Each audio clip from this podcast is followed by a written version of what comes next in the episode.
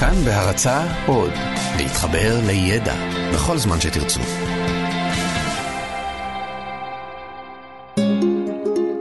היסטוריה לילדים עם יובל מלכי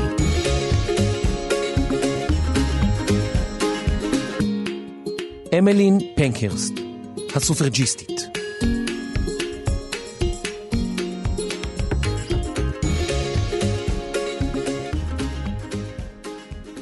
עד לפני 200 שנה, תפקידן של נשים בעולם התמצא בזה שהיה עליהן ללדת ילדים, לגדל אותם ולנהל את משק הבית.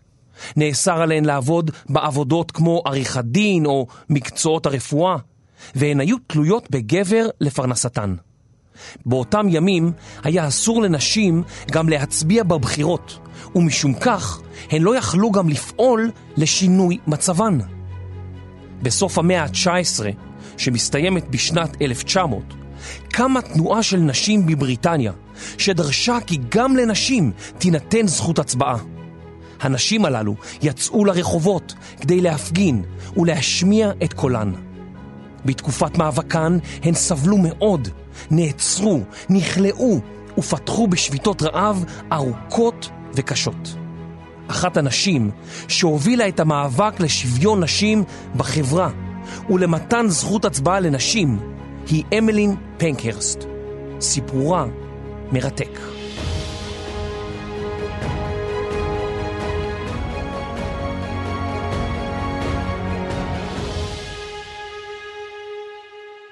אמלין פנקרסט נולדה בשנת 1858 במנצ'סטר שבאנגליה בשם אמלין גולדן. היא הייתה בת למשפחה מודרנית בתקופה שמפעלים רבים קמו בבריטניה. התקופה הזאת מכונה תקופת המהפכה התעשייתית, וגם התקופה הוויקטוריאנית, על שם המלכה ויקטוריה, ששלטה במדינה קרוב ל-64 שנים. הוריה של אמלין האמינו בקדמה ותמכו במתן זכויות שוות לאזרחים, במתן זכות הצבעה לנשים וגם בביטול העבדות, שעוד הייתה חוקית אז בארצות הברית. אלה היו רעיונות נועזים באותה תקופה, ורבים לא העלו אותם על הדעת. ההורים של אמלין אירחו בביתם אנשים רבים ששוחחו ביניהם ותמכו אף הם ברעיונות הללו. אחד המבקרים בביתם היה אחיה של הסופרת הריאט ביצ'ר סטו, שכתבה את הספר המפורסם אוהל הדוד תום. הספר מספר על עבד שחור טוב לב, שבעליו הלבן מתאכזר אליו. אמלין מושפעה מאוד מהספר. אף שהוריה היו בעד קדמה, הם עדיין רצו שבתם תתחתן, תביא ילדים לעולם ותהיה למנהלת משק בית טובה. הם לא יכלו להאמין באותם ימים שבנות יכולות להגיע למטרות ולהישגים שאז רק גברים הגיעו אליהם. לילה אחד כאשר אביה נכנס לחדרה, אמילי נעמידה פנים שהיא ישנה, ושמעה אותו אומר, כמה חבל שהיא לא נולדה בן.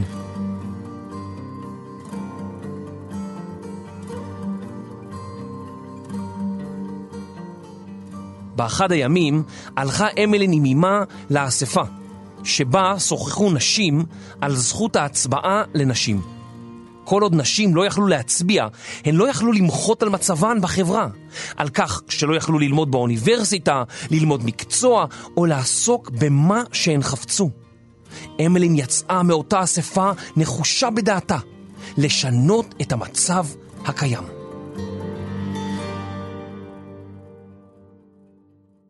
כשהייתה בת 15, נשלחה אמלין לבית ספר בפריז. בבית הספר למדה אמלין מקצועות כגון כימיה וראיית חשבון, נוסף על אומנויות נשיות, כמו רקמה. לאחר שסיימה את לימודיה, בת 20, הכירה את ריצ'רד פנקרסט, שהיה מבוגר ממנה יותר מפי שניים. אך היא התאהבה בו, על אף הפרשי הגילים ביניהם. השניים התחתנו והביאו לעולם שלוש בנות ובן. ריצ'רד היה עורך דין שלחם במשך שנים למען זכות ההצבעה לנשים ולמען חופש הביטוי. בנם של בני הזוג הלך לעולמו בגיל צעיר עקב מחלה.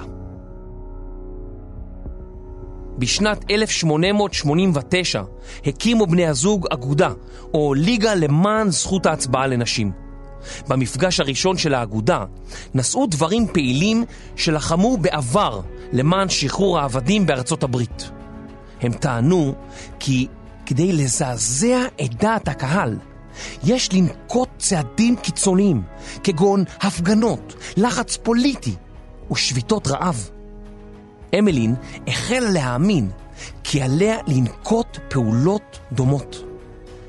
בכל אותה עת המשיכה אמלין לפעול עם ריצ'רד גם למען העניים, והשניים חילקו מזון בבית מחסה בעיר מנצ'סטר. הם נדהמו מהתנאים שהתגוררו בהם עניי העיר, ואמלין סיפרה. בפעם הראשונה שביקרתי במקומות אלו, הזדעזעתי לראות ילדות קטנות בנות שבע, שמונה, קורעות על ברכיים ומקרצפות את רצפת האבן הקרה של המסדרונות הארוכים. שמתי לב שהיו נשים הרות שעשו עבודות מאומצות כגון הרמת משקל כבד, כמעט עד היום שקראו ללדת, ומובן שהתינוקות לא היו מוגנים כלל. המראות שאמילי נחשפה אליהם זעזעו אותה, והיא החליטה להיות יותר לוחמנית בדרכי הפעולה שלה.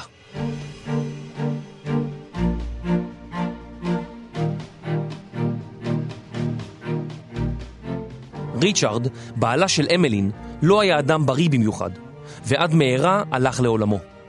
אמלין נשארה לבדה עם בנותיה הקטנות, ונאלצה להפסיק את עבודות ההתנדבות שלה. היא מצאה עבודה קבועה ועברה לגור בבית צנוע יותר. אבל עד מהרה הקימה ארגון חדש, שהמוטו שלו היה מעשים, לא דיבורים. בשנת 1905 ערכו אמלין וחברותיה עצרת מחאה מול בניין הפרלמנט הבריטי. הנשים הללו קראו לעצמן הסופרג'יסטיות, מילה באנגלית שפירושה זכות הצבעה. המשטרה הרחיקה אותן מהמקום, אבל אמלין הבינה שנשים רבות יהיו מוכנות להצטרף אליה, ושיחד יש להן כוח. בנותיה של אמלין הצטרפו גם הן לאימן, והחלו להפגין עימה. עד מהרה נעצרו הבנות ונאסרו. באחת ההפגנות ניסתה אמלין להיכנס לתוך בניין הפרלמנט הבריטי כדי להגיש עתירת מחאה נגד ראש הממשלה. היא נעצרה בידי המשטרה, הואשמה בהפרעה לסדר הציבורי ונידונה למאסר של שישה שבועות. בבית הכלא נחשפה אמלין לתנאי הכליאה של האסירים והאסירות. תנאי הכליאה היו ירודים, התאים מזוהמים, האוכל היה דל. ואסירות רבות נכלאו בצינוק. כליאתה הפכה לכותרות ראשיות בעיתונים, ואמלין הבינה כי אם תיעצר שוב, אנשים ידברו על זכות ההצבעה לנשים, ולא יוכלו להתעלם מהעניין. שנה לאחר מעצרה הראשון, הכתה אמלין שוטר כדי להיכנס שוב לכלא. בעת משפטה אמרה, איננו עומדות כאן כי אנו פורעות חוק, אנו עומדות כאן בשל המאמצים שלנו לחוקק חוקים. רבים מהגברים ומהנשים הבריטים לא היו מרוצים מניסיונותיהן של אמלין והסופרג'יסטיות לשנות את הסדר החברתי או את המצב הקיים. המפגינות הוכו, השליכו עליהן בוץ, ביצים, ואחדות מהן אף נפצעו בגופן. למרות זאת, הן לא התכוונו להפסיק או לשתוק. הן רצו שלנשים תהיה זכות להצביע בבחירות.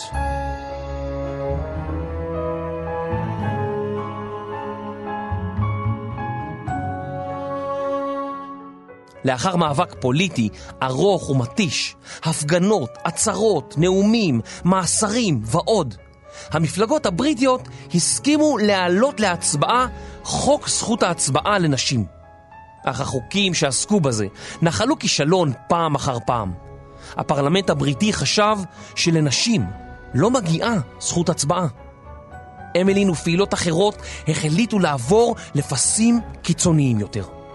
באביב 1908 התאספו 500 אלף פעילות, כחצי מיליון, בהייד פארק שבלונדון, והפגינו למען זכות ההצבעה לנשים.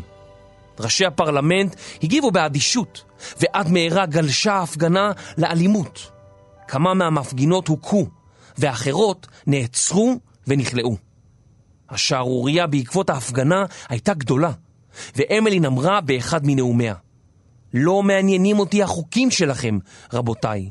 החירות וכבוד הנשים הם מעל לכל השיקולים והחוקים שלכם, ואנחנו נמשיך במלחמה הזאת. רק הממשלה תהיה אחראית לעניין ותהיה אשמה בתוצאות. כי למרות הודעתה שהדרישות שלנו צודקות, היא מסרבת להיענות להן. לאחר ההפגנה פתחו פעילות הארגון שנעצרו בשביתות רעב, כמחאה על תנאי מאסרן. מאבקן של האסירות הפך לחדשות חמות, והיו לו הרבה כותרות בעיתונים. רשויות הכלא חששו שהמפגינות ימותו בכלא בשביתת הרעב שלהן, ולעיתים קרובות הזינו אותן באמצעות צינורות שהוכנסו בכוח לקיבתן, דרך האף והפה. הם השתמשו גם במלטעות פלדה, שהוכנסו לפיהן של האסירות כדי שיישאר פתוח, בניגוד לרצונן. למרות כל הפעילות והמאסרים, לא חל כל שינוי בחוקים הרשמיים בבריטניה. בשנת 1912 הקצינו הסופרג'יסטיות שוב את שיטת פעולתן. הן החלו להצית רכוש ולהשתמש בחומרי נפץ. הסופרג'יסטית אמילי דיווידסון, שנעצרה והוזנה בכפייה כמעט 50 פעמים, נכנסה למרוץ סוסים והשליכה את עצמה תחת סוס שהיה שייך למלך בריטניה, ג'ורג' החמישי. דיווידסון נהרגה, וסיפור מותה עורר את דעת הקהל. אנשים כבר לא ידעו מה נכון ומה לא נכון.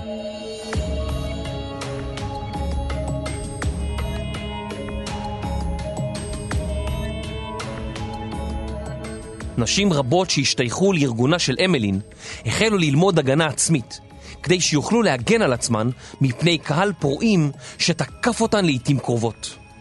באפריל 1913 נידונה אמלין לשלוש שנות מאסר. היא הואשמה כי הסיתה פעילות להטיל פצצה על ביתו של שר האוצר לואי ג'ורג'. אמלין החליטה לשבות רעב בכלא. עתה פסקו האזנות בכפייה, בעקבות דעת הקהל השלילית.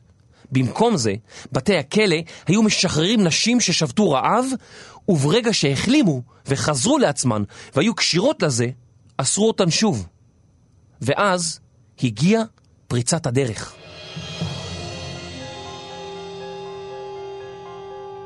בקיץ 1914 פרצה מלחמת העולם הראשונה. אמלין, ששוחררה מהכלא, ובנותיה, סברו שבעת מלחמה עליהן לעזור למדינתן, והן החלו לגייס סכומי כסף גדולים למען החיילים. בשל המלחמה גויסו גברים רבים לצבא, ונשלחו בעיקר אל אדמת צרפת להילחם בגרמנים. בינתיים בבריטניה, בתי החרושת היו זקוקים לידיים עובדות, אבל לא היו מספיק גברים. בלית ברירה גויסו נשים רבות להחליף את הגברים החסרים. לפתע, נשים החלו לעבוד במקומות שבהם לא נראו נשים מעולם, בחברת הרכבות, במפעלים לייצור נשק ובתעשייה כבדה. נשים רבות התגלו כמוכשרות ביותר, וביצעו את עבודתן ביעילות שהפתיעה רבים. בכמה מהתפקידים נשים אף התגלו מוכשרות יותר מגברים. המלחמה הוכיחה את מה שנשים רבות ניסו להוכיח במשך שנים, שנשים אינן נופלות מגברים בתחומים רבים.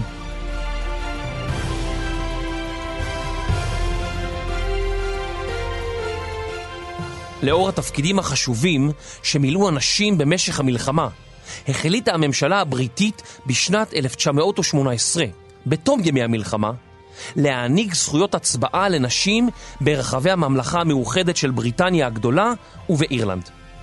בתחילה העניקה הממשלה זכות הצבעה רק לנשים מעל גיל 30, אך גם כך זו הייתה פריצת דרך אדירה. עשר שנים אחר כך כבר אישר הפרלמנט הבריטי חוק שאפשר לנשים מעל גיל 21 להצביע. בשנה שבה עבר החוק הזה בפרלמנט, אמלין פנקרסט הלכה לעולמה. היא הקדישה את כל חייה למאבק למען זכות ההצבעה לנשים, ואף נעצרה ונכלאה שבע פעמים במהלך מאבקה. אך בסופו של דבר, היא וחברותיה הצליחו. זכות הבחירה לגברים מול נשים נראית לנו טבעית ומובנת מאליה היום. כל איש או אישה שמלאו להם 18 יכולים לבחור להצביע או שלא להצביע. צריך לזכור, וגם אתם צריכים לזכור, שלא מזמן אנשים נאלצו לצאת למלחמה של ממש כדי שתהיה להם הזכות להצביע.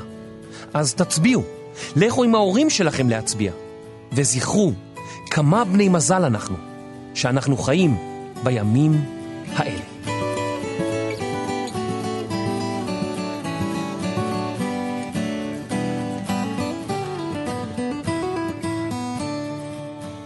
עריכת לשון וחומרי נפץ, סמדר כהן.